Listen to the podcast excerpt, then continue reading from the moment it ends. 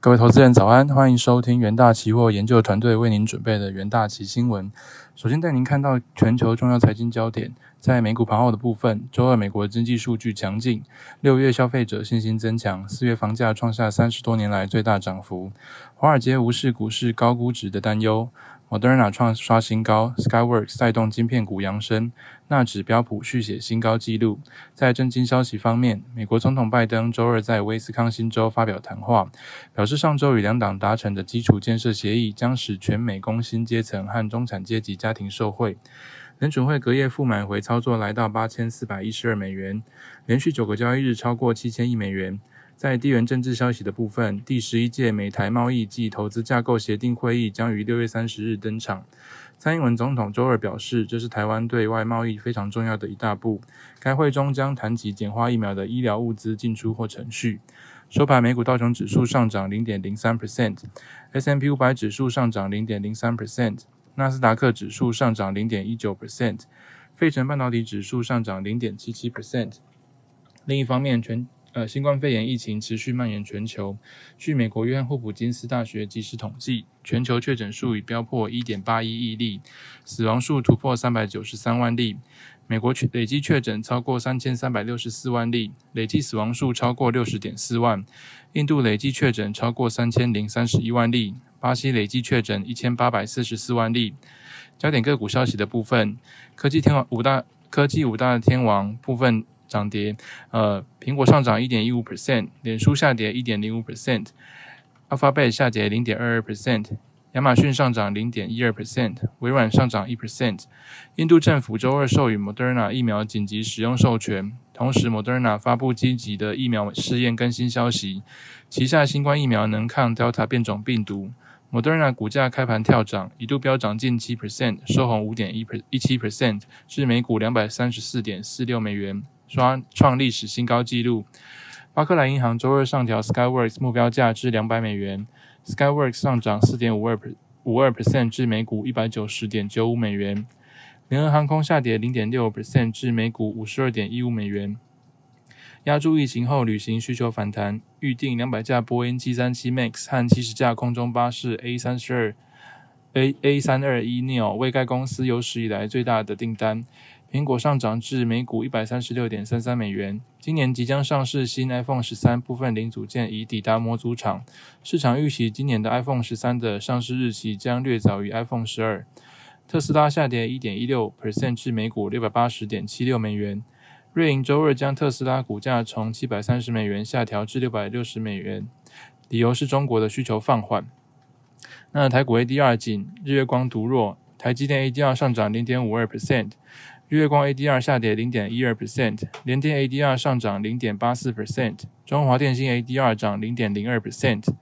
接着看到纽约汇市的部分，美元对主要货币周二为升，仍保持在六月十八日触及的两个月高点之下。Delta 病毒导致全球多地疫情反弹，威胁到全球经济复苏，澳币、加币、纽元皆走软。印尼确诊病例创新高，马来西亚无限期延长封锁，泰国宣布新的防疫限制，而在欧洲，西班牙和葡萄牙都对未施打疫苗的英国观光客设置旅游限制。澳洲已有四个大城市宣布封锁措施。Delta 病毒令人越来越担忧，澳洲等地再次加入封锁行列，开始对市场情绪造成一些影响。纽约尾盘时段追踪美元对六种主要货币走势的 IC 美元指数上涨零点二 percent 至一周新高。也是六月中旬以来最大的涨幅，但仍低于联邦公开市场委员会六月中旬会议后触及的两个月高点。其他货币的部分，欧元对美元汇率报一欧元兑换一点一九美元，英镑对美元汇率报英镑兑换一点三八四亿美元，澳币对美元汇率报一澳币兑换零点七五一亿美元，美元对日元汇率报一美元兑换一百一十点五四日元。接着带您看到能源盘后的部分。周二原油期货价格在涨跌间剧烈波动，最终小幅收高。吸引市场观察新冠 Delta 变种病毒扩散情形，并等待 OPEC 加是否放宽产量限制的决议。呃，新冠肺炎变种病毒 Delta 可能会变成真正的问题，但或许现在下结论还太早。所以专家对此议题的看法其实。呃，各有各有看法，也不确定 Delta 会不会导致另一波经济的停摆。所以目前虽然说风险存在，而且应该持续的关注，但现在决定是否会对石油需求产生任何的石油需求的成长产生任何有意义的影响，都还为时过早。与此同时，包含俄罗斯在内的欧佩克加预计周四做出决议，这仍然是本周的关键大事。欧佩加预计八月起放宽产量限制约五十万桶每日。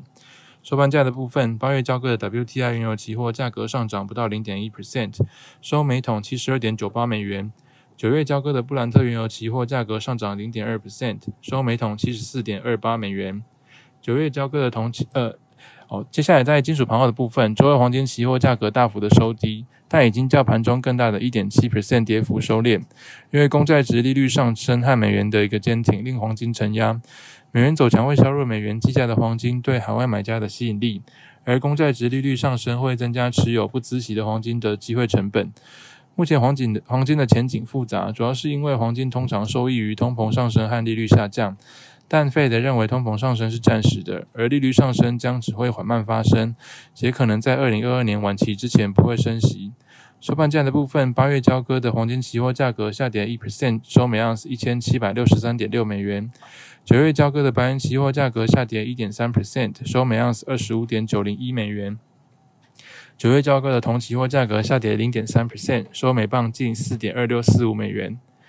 接着在国际新闻的部分，首先带您看到。白宫发言人沙奇周二是否认美国将以疫苗交换台湾晶片的预测。第十一届台美贸易暨投资架构协定会议将于台北时间六月三十日透过线上视讯会议的方式召开。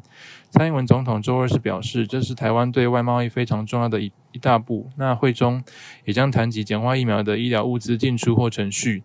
面对美方积极提供疫苗，可能是为了交换台湾半导体晶片的质疑，白宫发言人沙奇周二是言辞的否认，强调不该有这样的意呃的揣测。那沙沙奇是强调，美国决定提供台湾新冠疫苗，其中的一的一个因素是台湾取得疫苗的途径遭受阻碍。